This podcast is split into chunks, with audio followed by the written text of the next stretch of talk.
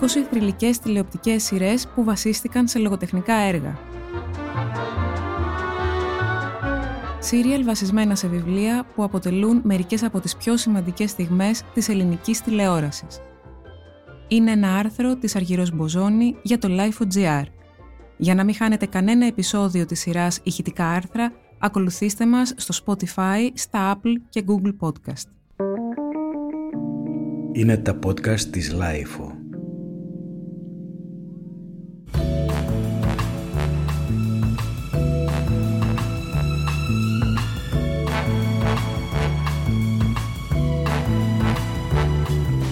Λογοτεχνία και τηλεόραση έχουν συνάψει εδώ και πέντε δεκαετίες μια μακρά και στενή σχέση αγάπης, έναν επιτυχημένο γάμο και η στροφή των καναλιών στη μυθοπλασία ξανά δείχνει την προσδοκία και τη φιλοδοξία οι σειρές που θα προκύψουν να ξεπεράσουν κάθε επιτυχία των προηγούμενων ετών, όταν οι θεατές καθυλώνονταν νιώθοντας δέος, ταυτιζόμενοι με όσα έβλεπαν στη μικρή οθόνη, που αποτελούσαν θέμα καθημερινής συζήτησης σε κάθε κοινωνική συναναστροφή.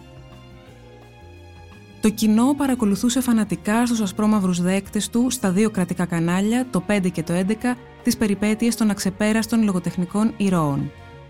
Σε μια Ελλάδα πολύ διαφορετική από τη σημερινή, ο κόσμος κλεινόταν στο σπίτι του, συχνά μαζί με όλη τη γειτονιά, ξεχάστε το κάθε δωμάτιο και τηλεόραση, ή μαζευόταν στα καφενεία για να παρακολουθήσει σειρές των οποίων η θεαματικότητα σήμερα μοιάζει ασύλληπτη, όσο προβάλλονταν ερήμωναν κυριολεκτικά οι δρόμοι.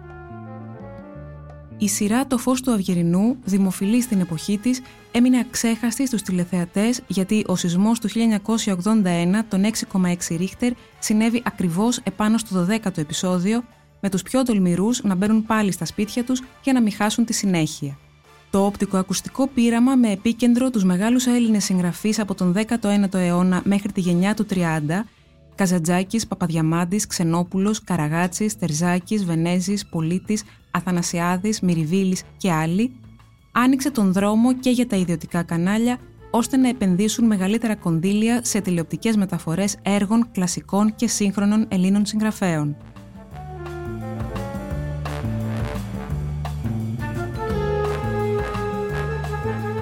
Στην ιστορία της ελληνικής τηλεόρασης διακρίνονται δύο περίοδοι. Στην πρώτη υπάρχουν μόνο τα κρατικά κανάλια, στη δεύτερη και τα ιδιωτικά, κατά τη διάρκεια των οποίων μεταφέρθηκαν περισσότερα από 170 έργα της ελληνικής λογοτεχνίας, από ιστορικά μυθιστορήματα μέχρι αστυνομικά, με θεματολογία σχετική με μεγάλες ερωτικές ιστορίες και κοινωνικές στοιχογραφίες. Το ψυχαγωγικό κομμάτι των καναλιών στηρίχτηκε επανειλημμένως στο διαχρονικά επίκαιρο μήνυμα των μυθιστορημάτων που κατά καιρούς διασκευάζονταν. Αυτή η σχέση ήταν εποφελής και για τις δύο πλευρές. Η τηλεόραση εξασφάλιζε από το πρώτο επεισόδιο θεαματικότητα χάρη στη δημοφιλία του βιβλίου και αν η σειρά είχε επιτυχία, έστελνε μια νέα γενιά αναγνωστών στα βιβλιοπολία να αναζητήσει το βιβλίο στο οποίο είχε βασιστεί η σειρά. Οι γεννημένοι μετά το 1970 δεν αναγνωρίζουν σήμερα πολλούς τίτλους που έμειναν αξέχαστοι, είχαν καθολική αποδοχή και ανήκουν στην πρώτη φουρνιά της ελληνικής τηλεόρασης, αλλά δυστυχώς οι κόπιες τους δεν διασώθηκαν ήταν οι γυρισμένες σε φιλμ σειρές των κρατικών καναλιών που πάνω τους γράφτηκαν ποδοσφαιρικοί αγώνες ή άλλες εκπομπές. Μας τις θυμίζουν σήμερα μερικές θολές φωτογραφίες και η συλλογική μνήμη ενός κοινού στην οποία έμειναν χαραγμένες για πάντα.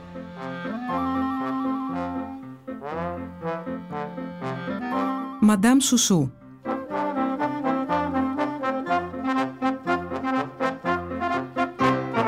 Καλημέρα, Σαργάνα μου, σηκώθηκες; Με κοροϊδεύεις, Παναγιωτάκη; Από τα χαράματα με ξύπνησες, λέει και είπε με τα γκάπα γκούπα. Τα μπρίκια για τους καφέδες. Τι να κάνω, ρε γυναίκα, ψαράς είμαι, δεν είμαι εφοπλιστής. Μοντιέ. Εγώ, μια κυρία της αριστοκρατίας, να ξυπνάω από τα χαράματα. Ενώ στο κολονάκι ξυπνούν με τα βία στις 11.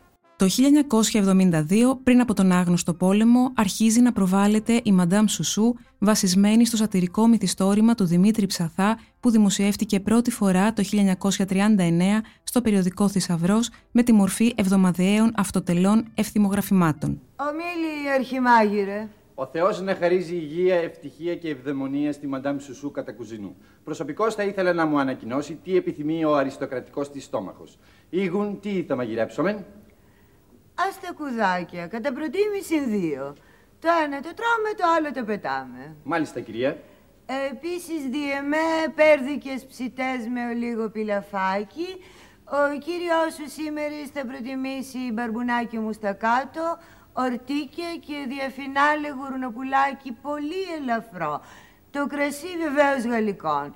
Διεπιδόρπιον ε, γλυκό ανανά, πουτίνγκα και ποτηράκι σαμπάνια. Μάλιστα, κυρία. Στη σειρά, τον ρόλο της φαντασιόπληκτης Σουσούς που θέλει να εγκαταλείψει τον Βήθουλα για να σαλπάρει για το κολονάκι κρατούσε η Άννα Παϊτατζή και αυτόν του ηχθιοπόλη συζύγου της Παναγιωτάκη, ο Ιάκωβος Ψαράς. Παίχτηκαν 65 επεισόδια και από αυτά σήμερα δεν σώζεται κανένα. Το 1986, μετά τις σειρές που ήταν βασισμένες σε έργα του Ψαθά, η Θέμης έχει κέφια και μια υπέροχη γλωσσού και την ίδια χρονιά με την οικογένεια Βλαμένου, η Μαντάμ Σουσού επαναλαμβάνεται με την Άννα Παναγιωτοπούλου σε έναν από τους καλύτερους ρόλους της και τον Θανάση Παπαγεωργίου σε 26 επεισόδια.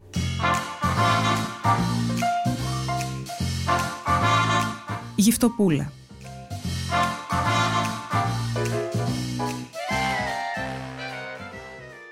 Τι είναι; Σπόροι.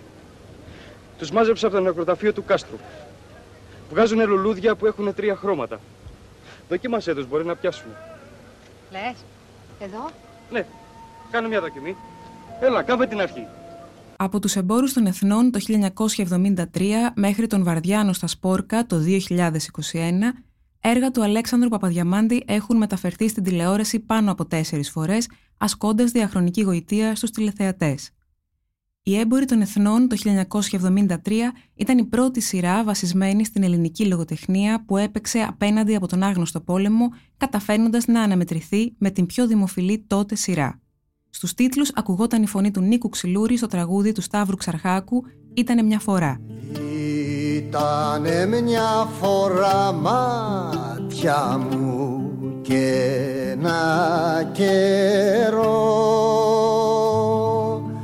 μια όμορφη κύρα άρχοντισα να σε χαρώ Την επιτυχία αυτή διαδέχτηκε το 1974 η Γυφτοπούλα με πρωταγωνίστρια την Κατερίνα Αποστόλου, της οποίας η εικόνα με τις μακριές πλεξούδες γέμισε τα εξώφυλλα των εβδομαδιαίων περιοδικών ποικίλης ύλης.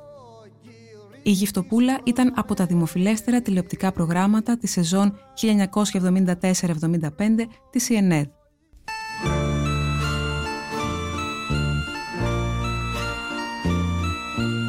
Η Αναδιωμένη Παύλο. Τι ιδέα έχεις για τον έρωτα; Για μένα ο έρωτας είναι κάτι το θείο, το δυνατό. Η μεγαλύτερη ευτυχία θα είναι να γνωρίσω μια ψυχή που θα την αγαπήσω και θα με αγαπήσει όπως ο Αβελάρδος την Ελοΐζα. Έλα καημένε, αυτά γίνονται με τις ενώ στη ζωή. Δέκα έργα του Γρηγορίου Ξενόπουλου μεταφέρθηκαν στην τηλεόραση από το 1975 μέχρι το 1990 με τον Ερίκο Ανδρέου που έχει υπογράψει μερικές από τις μεγαλύτερες επιτυχίες της να έχει σκηνοθετήσει κάποια από αυτά με πρωταγωνίστρια την ώρα Βαλσάμι. Αυτό το έμαθα. Μα εγώ δεν θα έρθω. Στην εκδρομή. Γιατί; Γιατί, γιατί εγώ έχω δουλειές.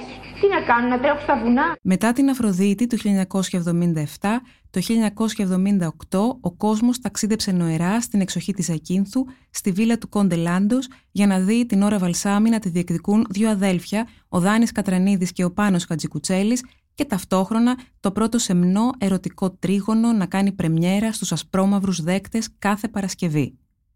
Η τηλεοπτική καριέρα των έργων του Ξενόπουλου σταμάτησε όταν τα έργα εποχής δεν συγκινούσαν πλέον το κοινό και η ελληνική τηλεόραση στράφηκε σε πιο σύγχρονα θέματα. Ο Χριστός ξανασταυρώνεται.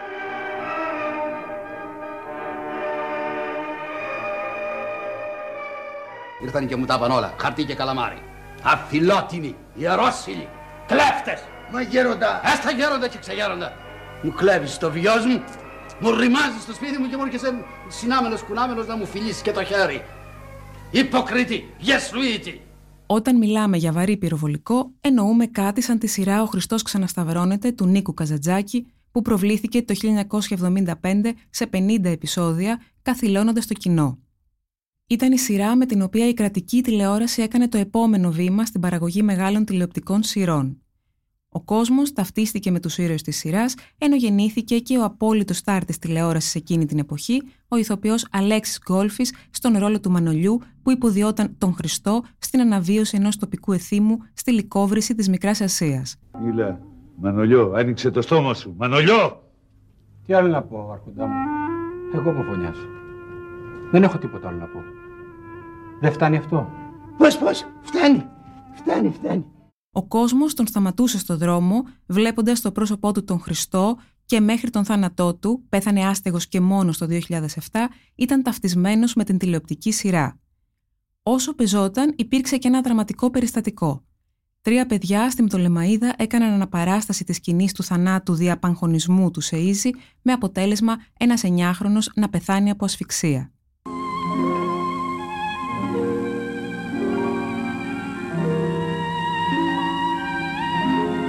Οι Πανθέοι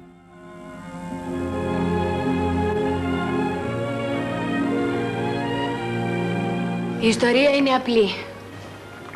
Ο θείος τη γνώρισε πέρσι το καλοκαίρι στη Σαντορίνη. Ύστερα τη συνάντησε στη Βιέννη όταν είχε πάει εκεί για κάποιο συνέδριο. Του άρεσε, τη ζήτησε, την πήρε.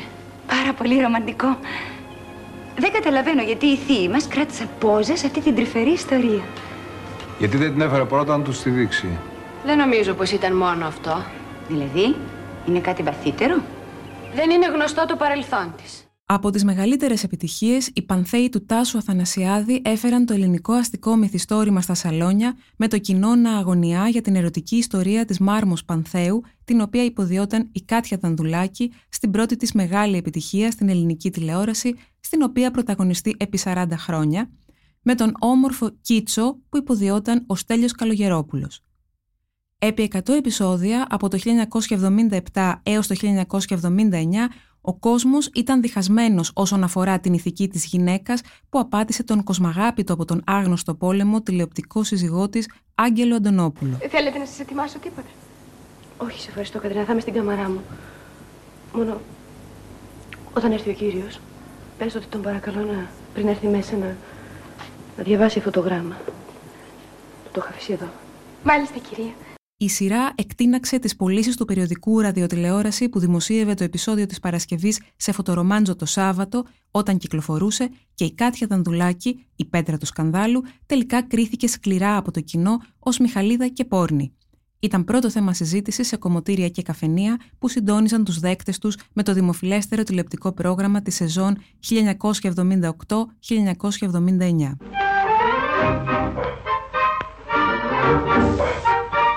Το λεμονοδάσος.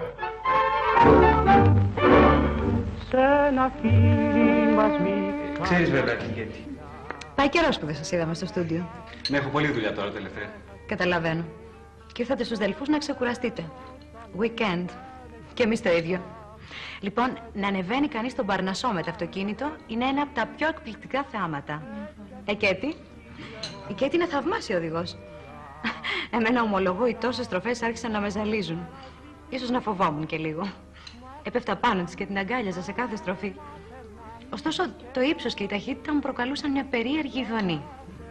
Και έπειτα τι είναι η ζωή; Un peu d'amour, un peu d'espoir, et puis bonsoir, όπως είπε και κάποιος. Τι να την κάνω τη ζωή; Σε τι χρησιμεύει η ζωή; Ποτέ δεν θα μπορέσω να πραγματοποιήσω το όνειρό μου. Γιατί το όνειρό μου... το όνειρό μου... Πολύ περισσότεροι πρώτα είδαν και στη συνέχεια διάβασαν το μυθιστόρημα του Κοσμοπολίτη Λεμονοδάσος που το 1978 κρατούσε κάθε Σάββατο τον κόσμο που ήταν λίγο πιο ψαγμένος στο σπίτι του.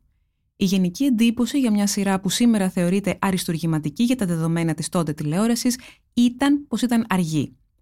Δεν έκανε ποτέ ούτε στις επαναλήψεις της καλά νούμερα τηλεθέασης. Η Τόνια Μαρκετάκης σκηνοθετούσε και δύο ηθοποιοί που ο περισσότερος κόσμος γνώρισε και αναγνώριζε επί πολλά χρόνια λόγω της σειράς ήταν οι πρωταγωνιστές η Ελεονόρα Σταθοπούλου και ο Γιάννης Ζαβραδινός. Τα χρόνια που ακολούθησαν η εμβληματική ιστορία του πολίτη και η μεταφορά της εκτιμήθηκαν για το ύφος, την αισθητική και τα γυρίσματα που ήταν κινηματογραφικά σε φυσικούς χώρους.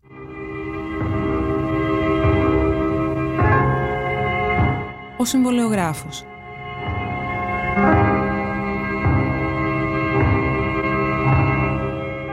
Αφέντη, ε, ακόμα τίποτα.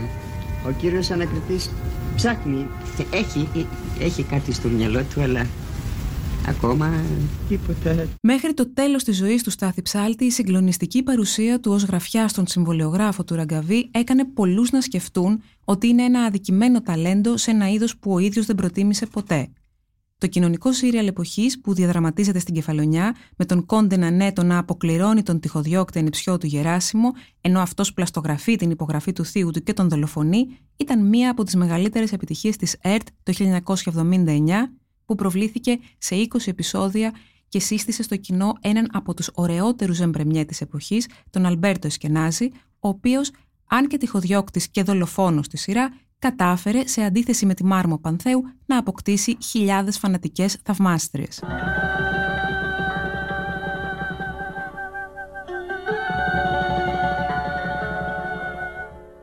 Η δασκάλα με τα χρυσά μάτια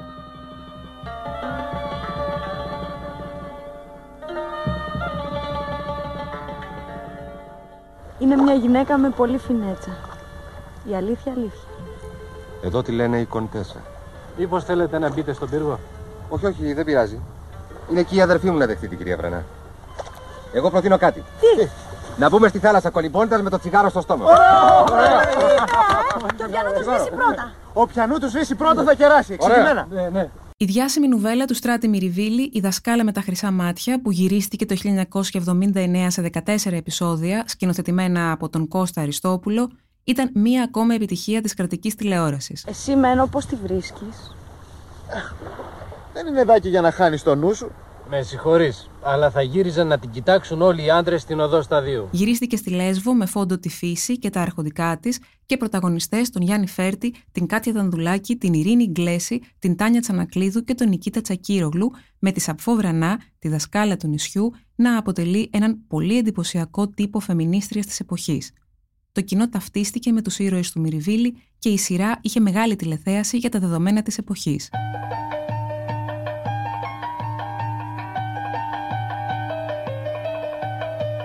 Λοξάντρα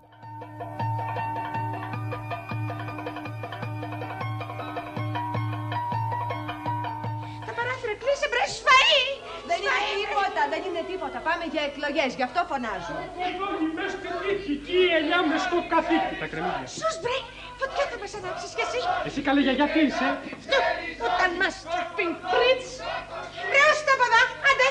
Το κορδόνι μες στη θήκη και η ελιά μες στο καθήκη. Πρόσεχε παιδί μου, σε παρακαλώ μη φωνάζεις έτσι εδώ μέσα. Το κορδόνι μες στη θήκη και η ελιά με στο Ένα best seller της ελληνικής λογοτεχνίας, η Λοξάνδρα της Μαρίας Ιορδανίδου ήταν από τις τελευταίες ασπρόμαυρες σειρές της ΕΡΤ. Προβλήθηκε σε 30 επεισόδια με την Πέτη Βαλάση στον ρόλο της ζωής της, όπως έγραφαν τα περιοδικά, γυρίστηκε σε φιλμ και ήταν η μεγάλη τηλεοπτική επιτυχία του 1980. Το βιβλίο, που κυκλοφόρησε το 1963, μετά την προβολή της έκανε 10 εκδόσεις σε 3 χρόνια. Εκείνος ο Κιούρτης με τις βράκες και με το μαύρο το σαρίκι στο κεφάλι δεν τον έσφαξε το χριστιανό μπροστά στα μάτια μου, ε; Τι ήταν εκείνος, Έλληνας δεν ήτανε; Έλληνας, κριτικός. με πλήθος λαογραφικών στοιχείων και ιστορικές και πολιτικές αναφορές στην Κωνσταντινούπολη πριν από τον Πρώτο Παγκόσμιο Πόλεμο, έφερε σε πρώτο πλάνο διαστόματος της εμβληματικής μαγείρισας Λοξάνδρας την πολίτικη κουζίνα, ενώ δημιούργησε ένα πρωτόγνωρο ενδιαφέρον για τον ελληνισμό της πόλης και τις συνήθειές του. Αστροφεγγιά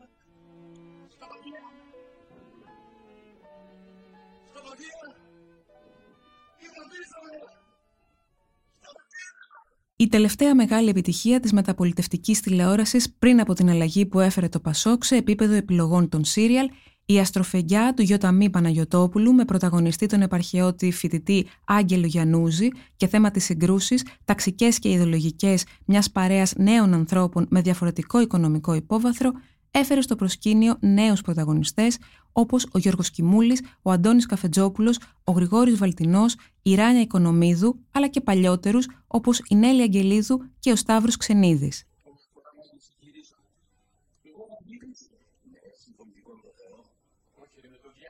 Ήταν μία από τις πρώτες έγχρωμες σειρές της ελληνικής τηλεόρασης σε σκηνοθεσία Διαγόρα Χρονόπουλου που προβλήθηκε σε δύο κύκλους 26 επεισοδίων και σημείωσε μεγάλη επιτυχία κατακτώντας το τότε νεανικό κοινό.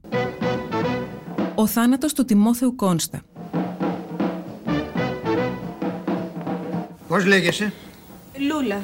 Λούλα Πιπεράκη. που εργάζεσαι; Στο μαγαζί του Αποστόλου, χορεύτρια. και κονσομασιόν. Καμιά φορά.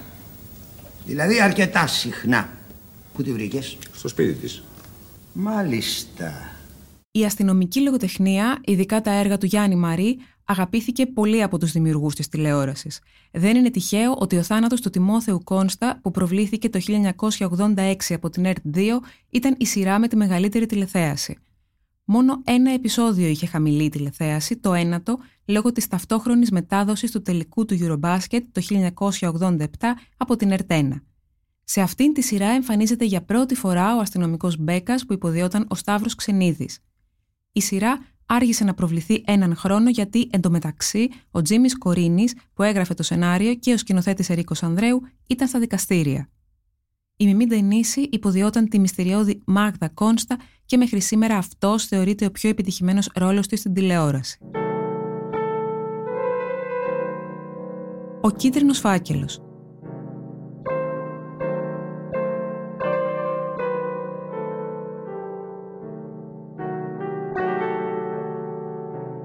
Γιατί δεν της μιλάς εσύ που πατέρας της είσαι; Με τη Μαρία δεν έχω πολλά παρεδώσει. Ο άλλος θα στο κόψει το μηνιάτικο. Ποιο... Τι ξέρεις εσύ, ποιο μηνιάτικο; Ένα δεκάρι το μήνα, κύριε Πετρόπουλε, είναι μισθός. Μισθός που δεν τον παίρνει ούτε ανώτερος υπάλληλος. Αλλά ο μπάσταρδος είναι πονηρός και θα στον κόψει.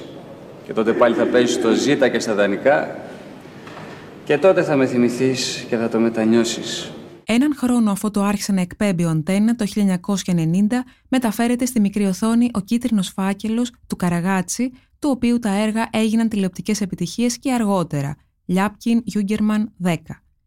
Ο ίδιος ο συγγραφέας το θεωρούσε ως το πιο άρτιο μυθιστόρημά του. Τη σκηνοθεσία υπέγραφε ο Κώστας Κουτσομίτης, το σενάριο ο Βαγγέλης Γκούφας. Πρωταγωνιστούσαν ο Γιώργος Κιμούλης και η Καριοφιλιά Καραμπέτη. Ήταν ο πρώτος της πρωταγωνιστικός ρόλος στην τηλεόραση. Τα 39 επεισόδια του σύριαλ που είχε το πιο υψηλό μπάτζετ εκείνη την εποχή λειτουργήσαν ως παράδειγμα για τα υπόλοιπα κανάλια παρακινώντας τα να επενδύσουν σε ποιοτικές παραγωγές. Βαμμένα κόκκινα μαλλιά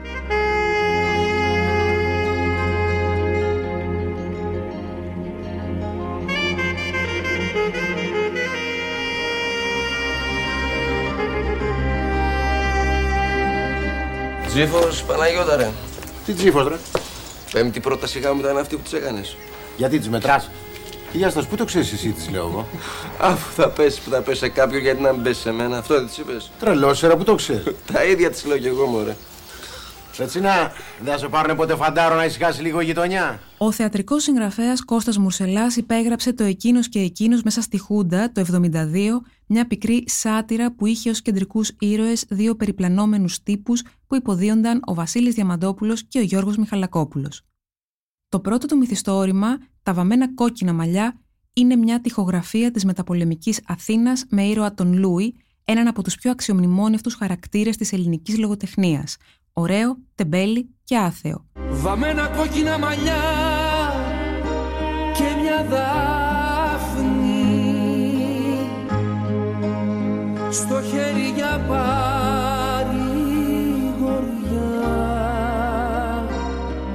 Προβλήθηκε από τον Αντένα το 92, ήταν από τις μεγαλύτερες επιτυχίες του καναλιού που μετρούσε λίγα χρόνια ζωής, με τον Γιώργο Νταλάρα να ερμηνεύει το τραγούδι των τίτλων και τον Γιώργο Νινιό να γίνεται ο Ζεν Πρεμιέ της εποχής.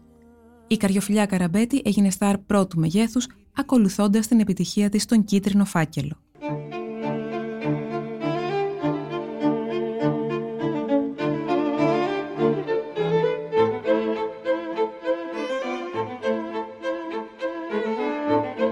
Η φρουρή της Αχαΐας Δεν μ' αρέσει να σε βλέπω να περνάς αποκριάτικα κλεισμένος με μένα το κούτσουρο. Με βαρέθηκες; Εσύ άλλοτε τέτοιο καιρό. Ξεφάντωνες. Με τρογεγονία που να ακούσω το αμάξι να έρχεται. Έχω και πένθος, τιά. Οι άντρες σαν και σένα το πένθος δεν το κρατούν καλογερεύοντας. Ούτε και ο πατέρας σου θα ήθελε να σε βλέπει να χτυκιάζεις. Εκτός αν σε τρώνε άλλα τριβέλια και δεν θες να μου το πεις. Ίσα ίσα όλα μια χαρά πάνε, τιά. Αυτό λέω κι εγώ, ντε. Αντί να πανηγυρίζεις που τις εκδικήθηκες, όλο το βιλέικο εκδικήθηκε σήμερα, παλικάρι μου.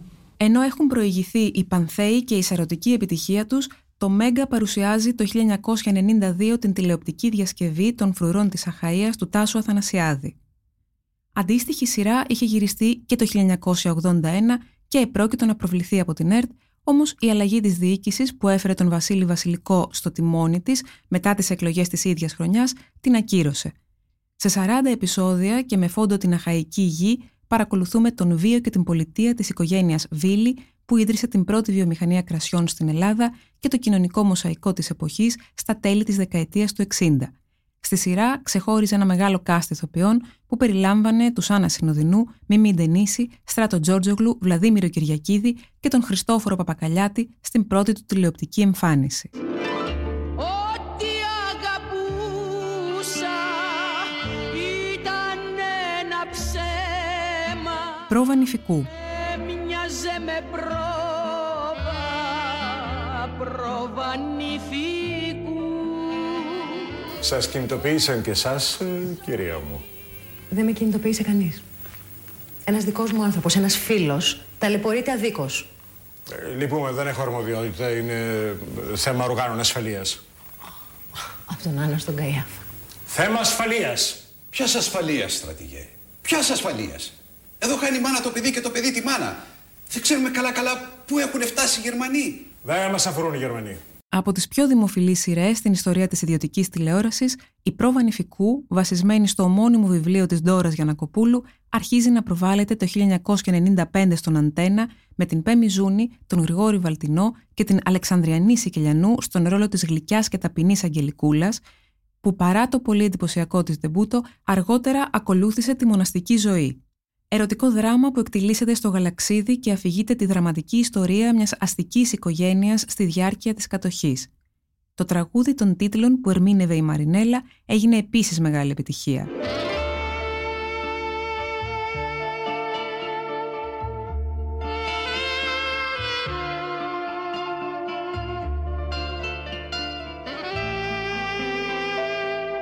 Κουτσομίτης και Γιανακοπούλου συναντήθηκαν ξανά τρία χρόνια αργότερα στη μεταφορά του Μεγάλου Θυμού στο Μέγκα με πρωταγωνιστές τον Γρηγόρη Βαλτινό και την Καριοφιλιά Καραμπέτη.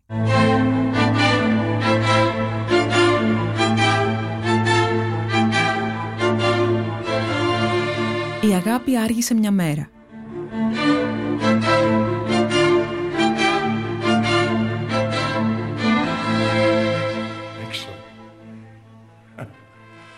Τέρας. Αφήσατε το τέρας να βγει έξω. Θα σας σκοτώσω. Θα σας σκοτώσω όλες! Ενώ η ιδιωτική τηλεόραση έχει μπει στο παιχνίδι της μεταφοράς λογοτεχνικών έργων, η ΕΡΤ κάνει το 1997 μία από τις μεγαλύτερες επιτυχίες της με τη σειρά «Η αγάπη άργησε μια μέρα», ένα best seller της Λιλής Ζωγράφου, μια υπερπαραγωγή που λάτρεψε το κοινό, με εντυπωσιακά εξωτερικά γυρίσματα, 18 επεισόδια, μια πλειάδα εξαιρετικών ηθοποιών, ανάμεσα στους οποίους ο Μινάς Χατζησάβας, η Καριοφιλιά Καραμπέτη και η Πέγγι Τρικαλιώτη και αφηγητή τον Γιώργο Μοσχίδη. Η σειρά, που ξεκινά με την ιστορία μιας οικογένειας που κρύβει έναν Ιταλό αντιφασίστα κατά τη διάρκεια της κατοχής, ο οποίος γίνεται η αιτία ενός οικογενειακού εμφυλίου και συνεχίζει ως καταδίκη της κοινωνικής υποκρισίας, μπήκε στην πρώτη γραμμή των επιτυχιών της δεκαετίας του 90.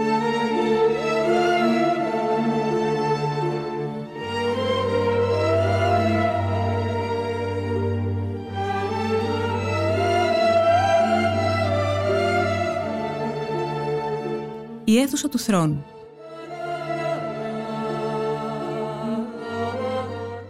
Αγαπημένη μου θεία και θεία.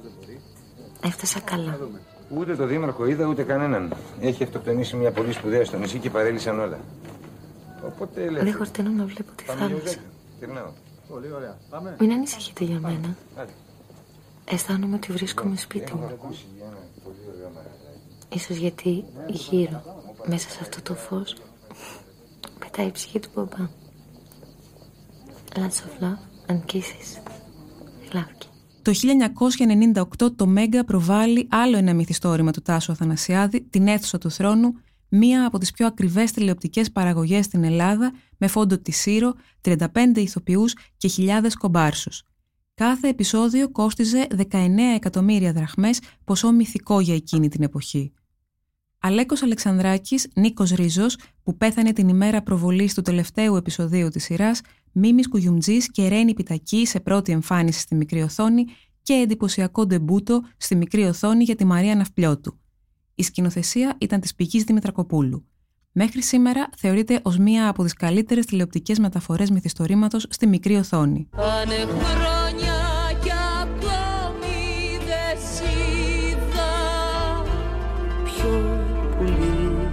Οι μάγισσες της Μύρνης. καλό περιστέρι Πια λευκά με το κύμα φτερά Είδες τον ύπνο μου το σπίτι, μάνα. Ποιο σπίτι, το δικό μας, στο χωριό. Όχι, το άλλο που ζωγράφισα. Ίδιο ήταν με αυτό που είδα, τα μαμ. Και είχε μέσα του του κόσμου τα μπερκέτια. Και παράδες και χρυσαφικά, όλα δικά μας. Τα μάζευα και τα ρίχνα σε ένα τσουβάλι, αλλά δεν τελειώνανε. Βγαίνανε κι άλλα και μετά κι άλλα, δικά μας όλα. Όταν κυκλοφόρησαν το 2001, οι μάγισσες της Μύρνης της Μάρας με Ιμαρίδου έστειλαν κυριολεκτικά τον κόσμο στις καφετζούδες. Το 2005 έγινε σειρά στο Μέγκα με ακριβά γυρίσματα, συναρπαστική πλοκή με φόντο τη Μύρνη, σκηνοθέτη τον πολύ έμπειρος σε επιτυχημένες τηλεοπτικές μεταφορές Κώστα Κουτσομίτη και τη φιλαρέτη Κομνηνού με τη Μαρία Τζομπανάκη να μαγεύουν το κοινό, ζωντανεύοντας την ιστορία μιας Μυρινιά που γνώρισε μια τουρκάλα και μοιήθηκε στη μαγεία για να παγιδεύει άντρες. Ήταν η μεγαλύτερη παραγωγή και η πιο ακριβή εκείνη τη χρονιά και η επιτυχία της δικαίωσε τους παραγωγούς της σειράς.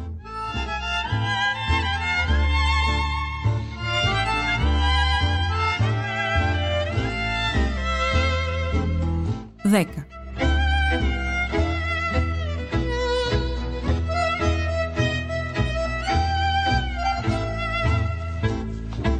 Κύρα Μαρίνα, ξέρεις πόσο έφτασε το χρέος σου; Μου χρωστάς.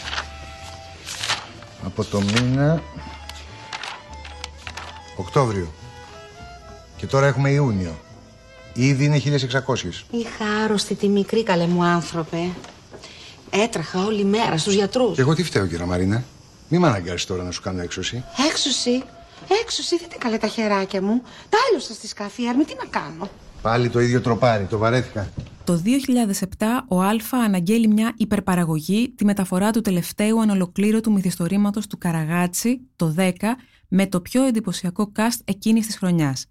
Στα 18 επεισόδια που είχαν χιλιάδες φανατικούς τηλεθεατές, οι κάτοικοι του 10, του κτηρίου των παλιών ενοποιείων Καλογερά, καθημερινοί άνθρωποι του μεροκάματου και της φτώχειας και οι ιστορίες τους ζωντανεύουν μέσα από εξαιρετικούς ηθοποιούς, κυρίως του θεάτρου, από τον Δημήτρη Καταληφό, τη Λιδία Φωτοπούλου, τη Ρένη Πιτακή και την Κόρα Καρβούνη, μέχρι τον Δημήτρη Ήμελο, τον Βασίλη Χαραλαμπόπουλο, τη Ράνια Οικονομίδου, τον Αλέξανδρο Λοκοθέτη και άλλους, κάτι που έκανε τη σειρά προσιτή και στο θεατρόφιλο κοινό. Η μουσική ήταν της Ελένης Καραΐνδρου. Είσαι εσύ ο άνθρωπος μου Το νησί.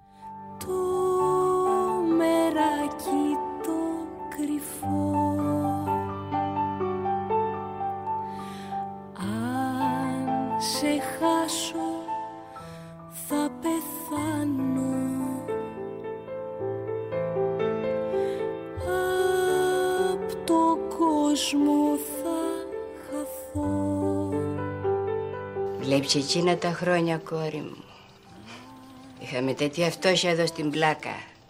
Ξυπόλυτε περπατούσαμε τσαγκάθες. Που είτε το θέλαμε είτε όχι, εξαρτιόμασταν από τους κατοίκους της Πιναλόγκα. Άμα δεν είδα το λεπροκομείο, πώς θέλα να ζήσουμε. Το 2010 το Μέγκα με το νησί, τη δραματική σειρά που βασίστηκε στο ομότιτλο βιβλίο της Βικτόρια Χίσλοπ, σαρώνει τις τηλεθεάσεις. Το πρώτο επεισόδιο σημείωσε 55,7% και το τελευταίο 64,6%. Από τις καλύτερες δραματικές σειρές που έχουν προβληθεί στην ελληνική τηλεόραση, το best seller της Hislop πούλησε μόνο στην Ελλάδα περίπου 200.000 αντίτυπα. Γάμος δεν θα γίνει. Δεν καταλαβαίνω. Το παιδί μου έχει λέπρα, Μανώλη. Πρέπει να μπει στη σπιναλόγκα. Η ιστορία της 18χρονης Βρετανής που φτάνει στην Κρήτη για να μάθει την ιστορία της οικογένειάς της και όσα συνέβαιναν στη Σπιναλόγκα λόγω της νόσου του Χάνσεν καθυλώνει εκατομμύρια τηλεθεατές παρά το στενόχωρο θέμα της. Τα 26 επεισόδια κόστησαν 4 εκατομμύρια ευρώ και είναι ίσως η πιο ακριβή σειρά που γυρίστηκε στην Ελλάδα. Οι τηλεθεατές ταυτίστηκαν με τους πονεμένους και τον αγώνα τους για επιβίωση, δικαιώνοντας τις προσδοκίες του καναλιού.